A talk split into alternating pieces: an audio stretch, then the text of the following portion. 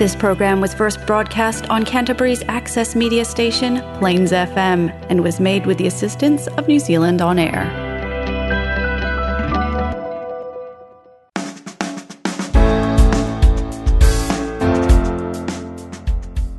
Kia ora and welcome to Garden of Sound, proudly sponsored by Mini Quiz. I'm your host Ian Turner, and my guest is Byllie-Jean Zeta.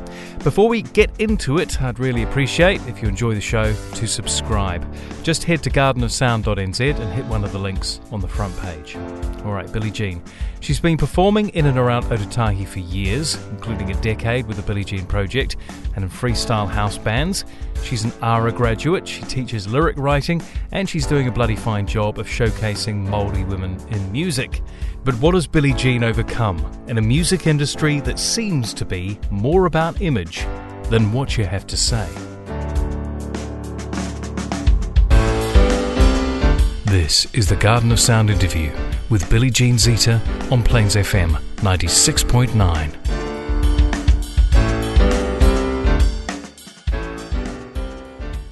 Byllie-Jean, can you tell me about uh, the first time you remember hearing music or understanding that there was such a thing as music? I think it was my aunties um, and my cousins singing together um, while doing the dishes, and mainly church stuff, actually, and old songs like the Drifters, um, the Hi-Marks, um, Prince Tui Teka, that kind of thing. Yeah, but mainly church music. So family, church, a bit of a old school kind of Motown feel, but th- those other groups pre Prince Tui Teka, they Yep. Drifters Yep. were, were American, weren't they? Yeah. Yeah. Yeah.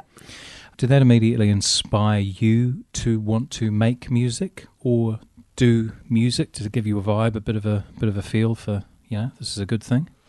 Yeah, I, I guess I was always just naturally drawn to it. Yep. Um, and I did have a friend. We lived in a small valley um, called Blacks Point, and her mother was a music teacher. I think it was called the Yamaha method. Okay. Yamaha Suzuki? Suzuki method. That's the one. I know, I know. It's all good. Because I was thinking Yamaha doesn't sound right. Thank you. It was either that or Kawai, but um, yeah, there you go. They were just they just had music constantly going, Yeah. and because it's not about it's not focused on reading music, is it? It's more about listening. So they had constant learning, I guess. music Yep. going, and they were constantly playing. So mainly piano and um, violin. Yes. and I never actually had lessons, but I would imitate it on the piano what I heard being played. It was relatively way off, but you could tell that it was um, close. Mm. So I kind of started to imitate what they were Yeah. Listening to and doing as well, So- and the same with my family. Yeah, So, what did you have at home in terms of instruments? Was there there was a piano or a violin or guitar? later on, so Yeah. there was a guitar at the beginning. My mum played um, the guitar in church for a bit. Yeah.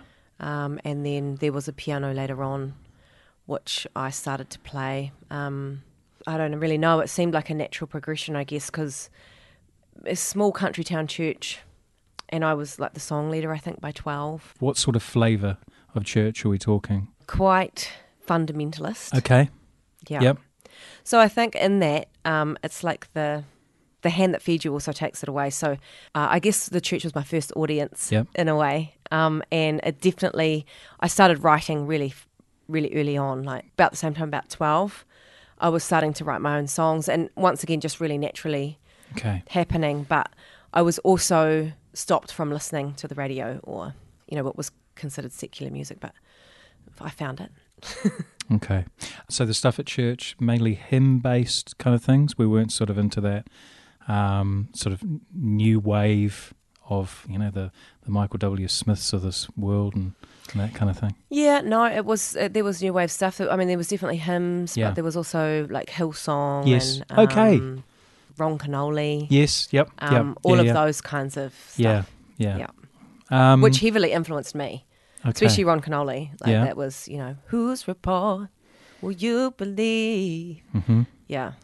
When was the first time that you were able to, whether it was secretively or uh, when you were grown up a bit more, when were you able to listen to secular music?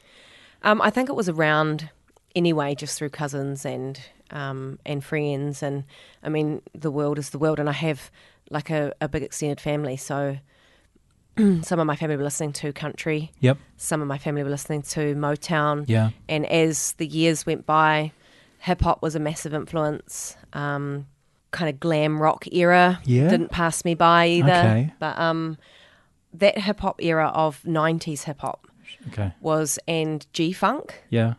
really, really caught me, as well as um, Prince Yeah. and um, R&B as it started to kind of become more. I guess mainstream, and, Yeah. and it was you know we didn't have I didn't have access to the internet, so it was things like Mariah Carey, Okay. Boys, Voice to to Men, Man. I knew you were going to say that. that era. Era. Yeah. Yeah. So that they were huge influences, and I I started to think that I wasn't going to actually do music much because I couldn't sing like Mariah Carey, like I couldn't sing that type Yeah. of R and B. Yeah. Yeah. So G, that's where the G funk came in. Okay. Yeah. So finding your space, finding your voice. What what is your music? How would you describe the music you make? I think it's quite rhythm based, Okay. and so the melodic movements are around rhythms. I suppose. Yeah. It's it's um soul in Yeah. a way. Yeah. with a little bit of folky stuff as well. yeah, Bit of soul folk. Okay. with uh, with the hip hop beats. Yeah. Yeah, so it's So there's a lot going on. kind of like there is an um, it, it's very stripped back generally. Yeah, Okay, so um, G Funk, uh, early R and B, um, somewhat sanitized in that respect. yeah. What's gonna, you know, what's gonna go well on the top forty? Uh, who else would you sort of call uh, some of your influences musically? I think at that. I think what by the time hip hop and that came around, I guess moving on from that, um, that was where I suppose I remember the moment that I first heard Erykah Badu. Yeah. because she was the first person I heard that was doing something that was similar to G Funk, but it was more jazzy, I suppose. Yep. And it she she was doing melodic hooks that were really about her own style, not about vibrato or um, trills mm-hmm. or mm-hmm. ballads mm-hmm. or any of the things that I'd kind of been listening to. Okay, Yeah, so I think that was a real moment that I was like, oh my God, what the heck is this? And it made me think I can do this myself. have you faced difficulty in doing your thing? People putting up barriers. I think most of the barriers are from myself, Okay. to be honest. Yeah, and I think I'm still finding my sound to this day. I think it's still evolving. Cool. and I think it probably always will. Um, but it is hard to, I think, be different to what people expect. Yeah. Um, and I think there's in any kind of scene or genre that you go into, they know what they want to expect. They know what they want to see. Yes. Yep. and because it's so much as about imagery you know if you look a certain way then then then if anything sometimes it's surprise and sometimes the audiences don't know quite what to do with themselves. You mentioned Erykah Badu. Um, can we hear a track, uh, favorite track of hers from you? yeah yeah. Um telephone um that was a big influence there's, there's been a few of hers. I think the first album i heard of hers was Baduizm. But um but I think Mama's Gun was a real when it came out as an album, and back then I was still listening to albums. Yes. Yeah, Yeah, it was uh-huh. the whole album era, a whole album. From beginning to end. Yes. An experience. yes, and Yeah. you'd put the CD on, Yep. and the CD would play while you went about your life. Yep. and you know you'd get the first few hits, but then you'd get go deeper, and it was just a real piece of work. And Yeah. focus on putting time into listening to the whole album. Yep. into that person's work. Yep. Which is and it's a shame because it means that albums aren't given the amount of work a lot of the time that they were given. And also for an audiophile out there, probably listening to a decent quality uh, copy of it. Yep. Because you know you might have a little cheap UE boom and that's kind of it, Yep. and or a car stereo, Yep. and half the time half of the mix is lost. Anyway, let's play some music. Uh, this is Telephone from Erykah Badu.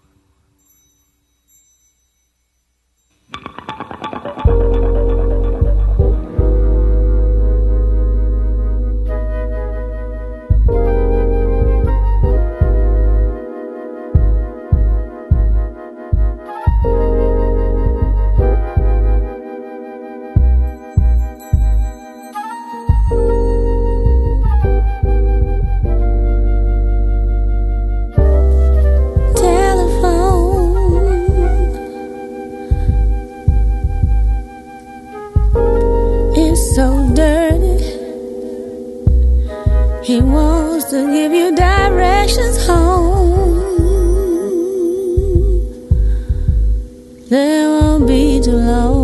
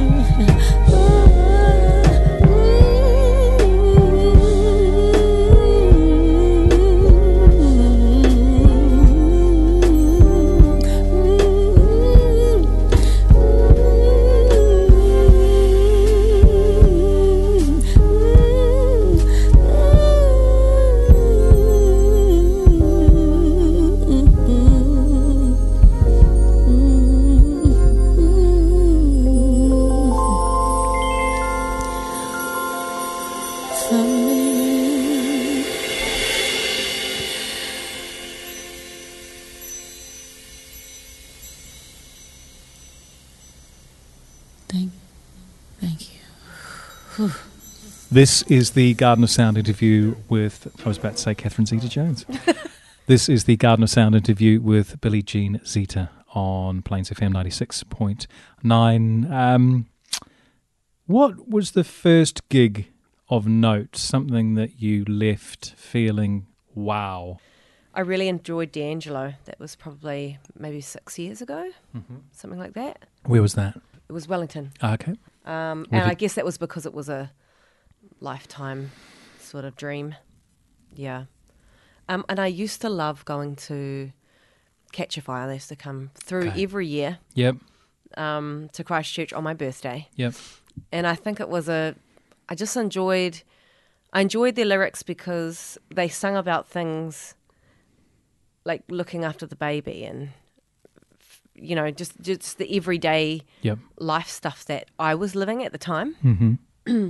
The first gig I went to was at the Jet Set Lounge, and I think it was ten bucks to get in. Okay. Um, and everyone was singing, the whole crowd was singing, and it was you just you. It was kind of like going to a party. You, you knew everyone, and you knew the songs, and you knew what they were singing about. It was um, it was really cool. I don't think there's. Uh, that was happening because of what was going on at that time. I don't think there's anything like that now. Mm. Yeah, In terms of venue or in terms of vibe and or feel? probably vibe and feel. Yeah. Okay. How have you managed to um, marry up family and music career? What's been the sort of the tough stuff? Well, I haven't really built much of a career. That's probably what it is. I put most of my time into uh, my children, Yeah. and I studied at jazz school um, full time um, with three children, and Wow. I think it just meant that I went home at three o'clock, um, and everyone else sort of stayed on and jammed and hung out. Um, so what it meant for me is it was a very short day. I didn't probably get out of it as much in terms of technique as much as some people did. I guess I've yeah put my kids first before the career and just kind of chilled with it. Who were your contemporaries at the time? Anyone of note sort of went through in your your era? I think um, Chris Wethy. Yep. We're working on recordings at the moment together, which has been a nice friendship to have. Um, Yeah. I think some of the people that I met at that time are maybe the most important thing I got out of going there in a way. Yeah. Um, So was the contacts, was the was the was the friends we made along the way. Yes, Okay. yes, which provide the opportunities, Yep. the inspirations, Yep.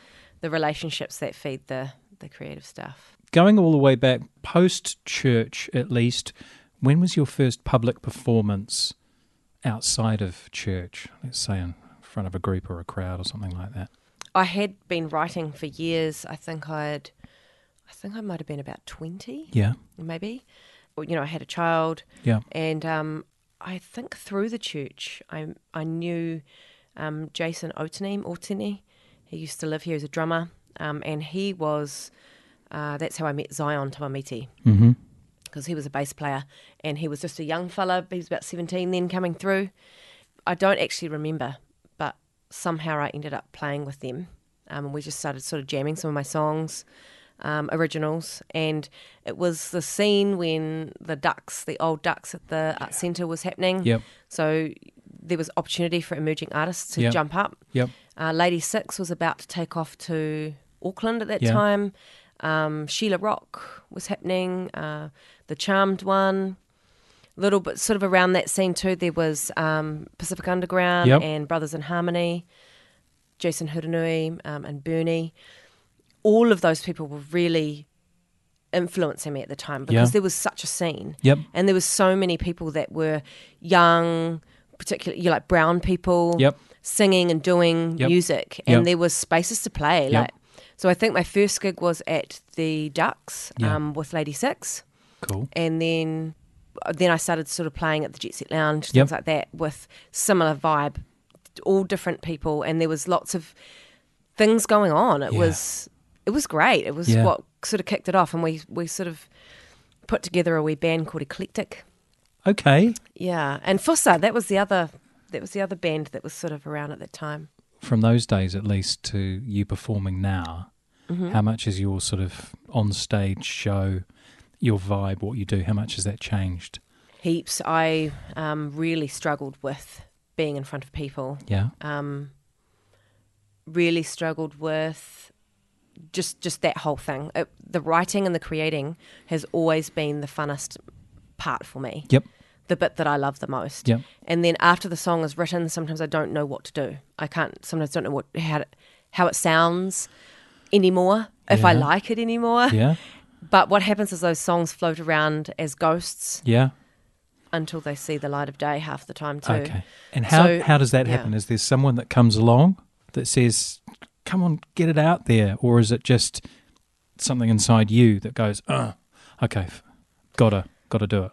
Yeah, I think it's just something they say that your gifts always call you away, and I think that I've just always had that nag. Yep. Yeah, and then I recently, in the last like two years, maybe three, I've realised, like, duh, that music is a necessity.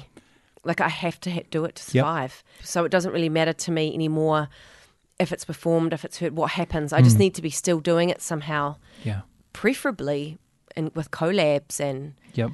and different projects so that just for my own survival I don't, I don't I think I'd end up going a bit nutty otherwise And I imagine you continuing to grow as an artist, taking those influences on. yes yes that's right and that's how what how I've developed my performance and I had some good mentors at jazz school Yep. um I'm trying to think of her name uh Mitchell Oh, uh, Lauren. Lauren Mitchell thank you I keep I couldn't get Joni out of my mind Yeah. um Oh, yeah, she was she was a though. very uh, yeah.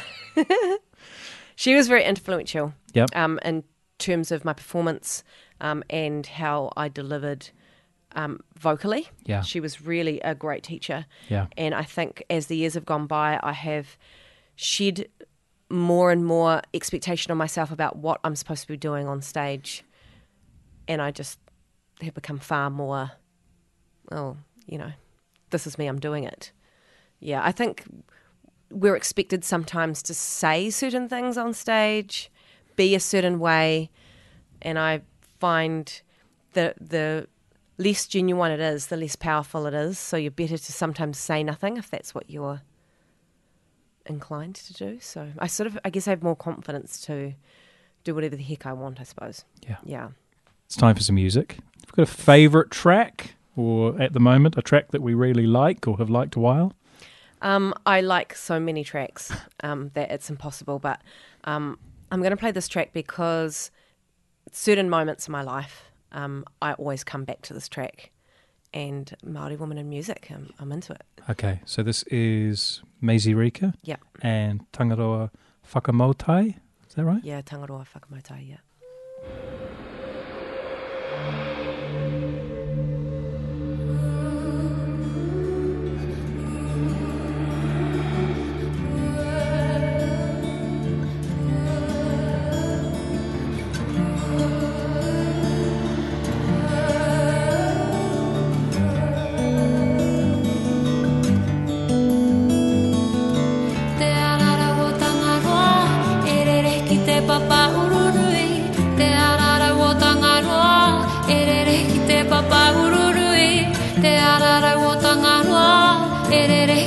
Ki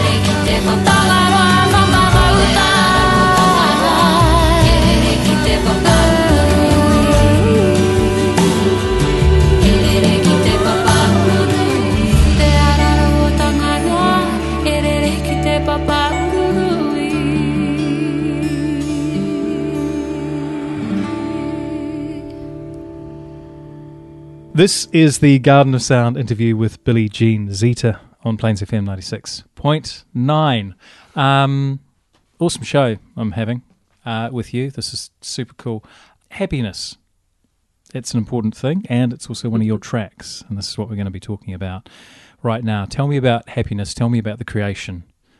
Um, this was a good one because um, it actually sort of dropped out of the sky, which is barely ever happens. Yeah. So, and it happened without any instrumentation or anything. It just sort of like I got the tune, I got the words, and it just dropped out of the sky, which is very rare for me. Just tell me quickly, you say that is very rare. What is the normal creation, what normal way of creating song for you? Words first, Um, music first? Usually, music Yep. usually is um, a bass line or a beat. Okay. Well, the bass line is more important. Yeah. Um, but yeah, beat with it's great too. Um, that's the main thing I drive off. Yep. Um, and then I, I get melodic hooks Okay. generally. Yep. And yeah, the words usually later, although I always write. I always write regardless. It's just they're not always a song, Yeah. you know? Yeah. Sometimes it's poetry, sometimes it's a story, sometimes I'm just, I just write a lot. And I've got millions of notebooks all around Yeah. the house, yeah. Do you find yourself, and I don't imagine you do, but I'm going to ask the question anyway, uh, conforming to, got to be three minutes. It's got to be verse, chorus, verse, chorus, bridge, couple of choruses. No, but there is always a type of conforming um, which I'm trying to shed Mm. um, still, Mhm. which is the expectation of other people Okay. um, and what might sometimes writing with listeners in mind Yeah. can creep in without me knowing. So, Ah. yeah. Okay. Happiness, the actual song and the recording thereof. Where was Mhm. this recorded? Uh, this was a home studio. Yep. Um, it was recorded by a friend um, of ours called Lucas, so it's definitely got the home studio vibe about it. Yeah. Um, and that was because of you know money, opportunity, all of that sort of stuff. And Yeah. We were really um, fortunate to have a friend that had some expertise and was willing to Yeah. you know record our stuff. Yeah. Um, Who's playing on it? Um, the keys player is Sita Timo. Um, he's one of my favourite local musicians. Yeah, bass player and Mhm. keys player. Yeah. It's interesting how the keys and the bass tend to lend themselves together. Quite, Mm, it is funny. quite diverse and, and useful, those characters. Yeah, more so than like the bass and the guitar. Let's say. Yep. It's, Yep. Yeah. What's your favourite part of the track? Harmonies, maybe. Yeah. It's, I guess it's just its own little piece. Okay, Yeah. cool. Let's listen. This is Byllie-Jean Zeta, Happiness.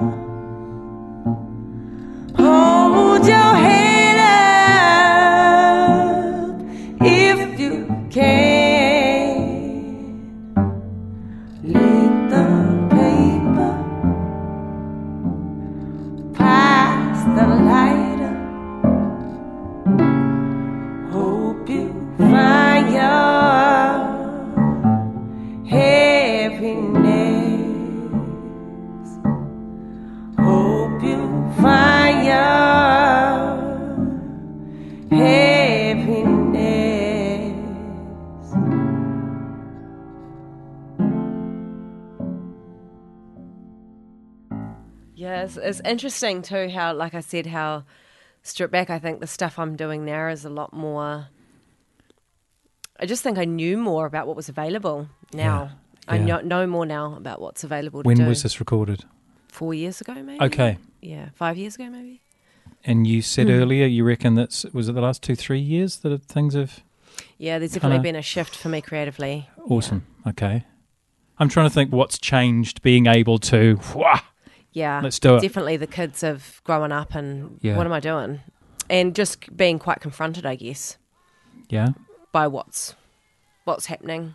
Yeah. wi- uh, with my creative stuff.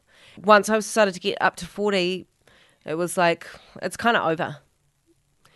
And then when I read this, the APRA statistics, and they said, yeah, as woman gets just less and less and less and less satisfaction out of their music from about 28 onwards. Why is a woman's voice after she's had her children or when she's in like that mid kind of life, why is her voice suddenly not important? Bizarre. Because Like- of oh. who's running the music industry? Well, it's all about how you look. It's like going to a pub and you see a band full of old people that are a wee bit tired. You'd probably rather see some hip young ones with something fresh to say. I think the more people we have in those areas um, doing music that's a little bit off what we're, you know, the beaten path by demographics that we're not used to seeing, singing about things that we're not used to hearing, the more that of true diversity that we have, the more opportunity we have for empathy and um, I guess the happier we are going to be anyway. And why should women have, like I was looking at reading the APRA report, and men get more and more satisfied with their craft and their music right up into their 60s. Often because they, they've, they're still hanging around with their mates, enjoying creating, doing music, and women, it just gets less and less and less from 25. And I was like, why? why? Why can't we enjoy the same thing out of the same? We have the same amount available to us. Yeah. And this is not just the music industry. This is all creative endeavors. In fact, every aspect of life. That's right. And um, I just, I guess I want to not even resist that, but actually not give it any power Yep. over me. Yep. We're going to go and pay some bills after this very important talk. Um, and we're going to come back and play mini quiz. This is the Garden of Sound interview with Byllie-Jean Zeta on Plains FM 96.9. There's only one way to settle this. There is another way. Visit miniquiz.com and see how your general knowledge stacks up against friends, family, and Darren down the road. It's free and a great way to get you ready for the big leagues. Visit miniquiz.com now. That's M I N I Q W I Z.com and show everyone who the quizard in your neighborhood really is. Miniquiz.com. Start small and do them all. This is the Garden of Sound interview with Byllie-Jean Zeta on Plains FM 96.9, and it's time for mini quiz. 10 questions. I know. I can tell you're really excited about this. 10 questions. Um, if you don't know an answer, just say pass and pass quickly. It's easy. There's 10 questions. Most people don't even get all the way to the end. Byllie-Jean, your mini quiz starts. Which singer released an album called Pure Heroin in 2013? Oh no. Pass. The Little River Band originated in which country? I don't know. Is Canada? No.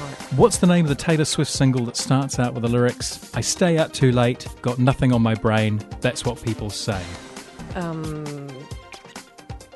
I don't know. Pass. Which instrument does Fleetwood Mac's Mick Fleetwood play? According to the Beatles, who picks up the rice in the church where a wedding has been? I don't know. Which band released the hit single entitled Jump in 1984?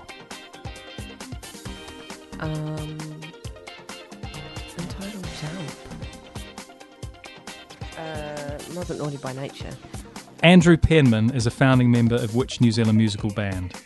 Andrew Penman. Hmm. Oh, someone on the dub. Fantastic. Okay, your time is up. Um, I'm going to go through those answers for you. Um, you've only got one, but that's cool because there's a few other people that only got one as well. Uh, Lorde released Pure Heroin. Oh, yes. Um, the Little Yeah, River. Band, 1975. That's Australia.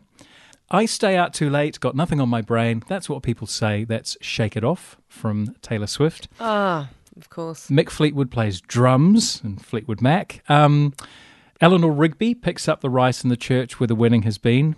She lives in a dream. There you go. Um, now, this was going to be a tough one. Which band released the hit single entitled Jump in 1984? Now, the answer to this is the Pointer Sisters.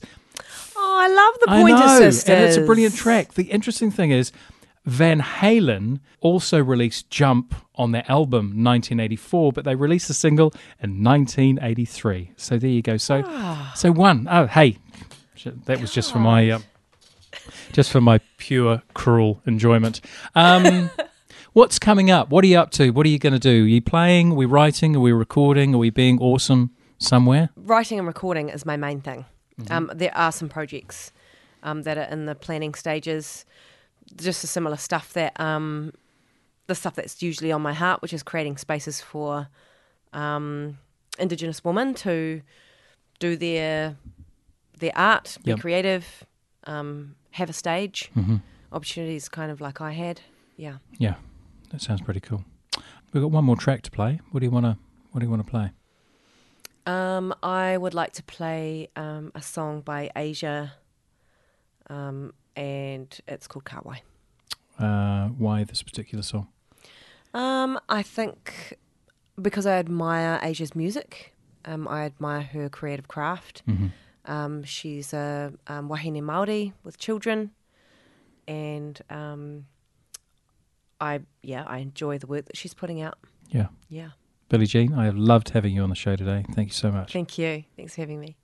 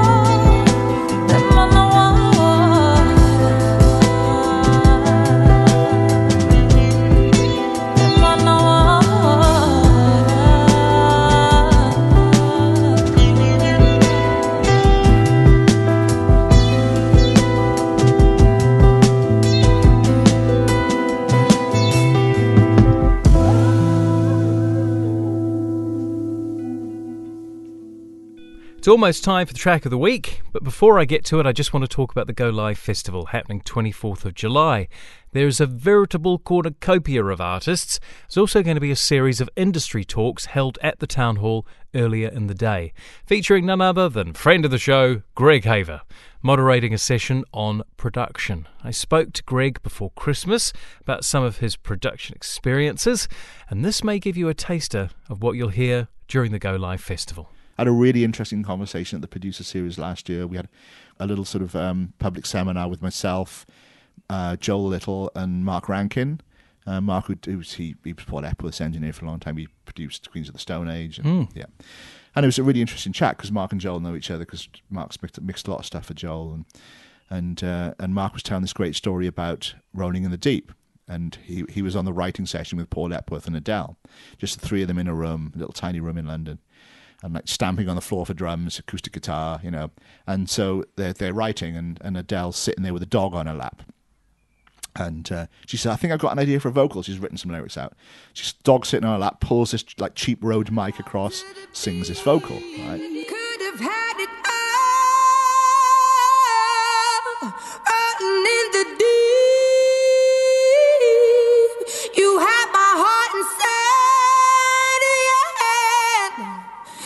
you played it with a beating.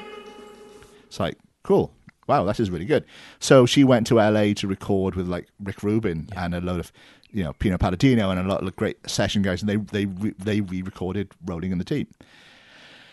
And she was like, "I prefer the original version that we did." So they basically it took the original version they did in the writing room, added some drums, you know, tarted up a few things, but the vocal on "Rolling in the Deep" is the one with her with the dog on her lap into a ah. Rode mic. So it's not. It's always about the moment. Then Joel pointed out, oh, we used like a cheap Rode mic for Royals as well. It's like so, like like look, here's an example to all of you engineers and producers in the room in the seminar. It's like it's not about the expensive microphone. It's not about the gear. It's about the performer. It's about the moment. It's about all these things. It's like so, here are two massive records, two of the biggest records in the world at, in their time that were done on a cheap Rode microphone. You got to really drill down into what the process is about and it's not about the best bit of gear. It's not about sort of like the best studios. It's just about you know where you in that sort of moment, and you can have the best musicians in the world. Doesn't make the song any better. It's a fine lesson to learn for young producers. That was Greg Haver. Also at Go Live will be the band Marsha. I've just discovered them and I'm very glad I did. I can't help but draw comparisons with Bloc Party and maybe a little bit of The Cure. Now you can see Marsha and a whole heap of other great bands for about 10 bucks on the 24th of July at the Christchurch Town Hall complex. Just head to ticketek.co.nz and search for Go Live. Anyway, you'll be able to hear Marsha and I'm sure they'll play their awesome track Last Night.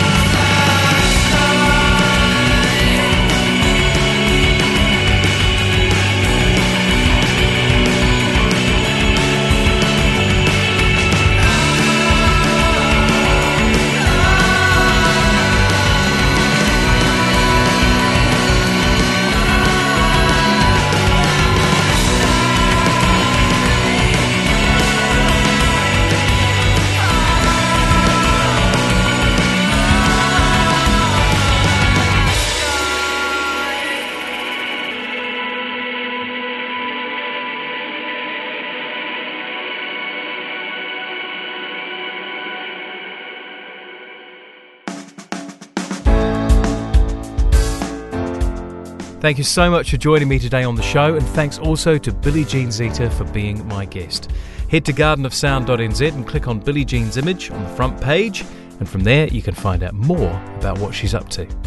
Remember too to get your tickets to the Go Live Festival happening the 24th of July. It's about $10 plus booking fee, which is pretty amazing. There's going to be some fantastic acts there. Ashy, Emma Dilemma, Dolphin Friendly. We've got Pumpkinhead reforming for the gig. We've got Marsha, who he just played before. There's heaps and heaps and heaps of acts. And of course, those industry talks earlier in the day. Just head to ticketek.co.nz and get your tickets now. Huge thanks also to our show sponsor, Mini Quiz. You can find out more at M-I-N-I-Q-W-I-Z I'm Ian Turner. I look forward to bringing you Garden of Sound, same time next week. In the meantime, keep well, keep listening, and keep playing. In the hurrah.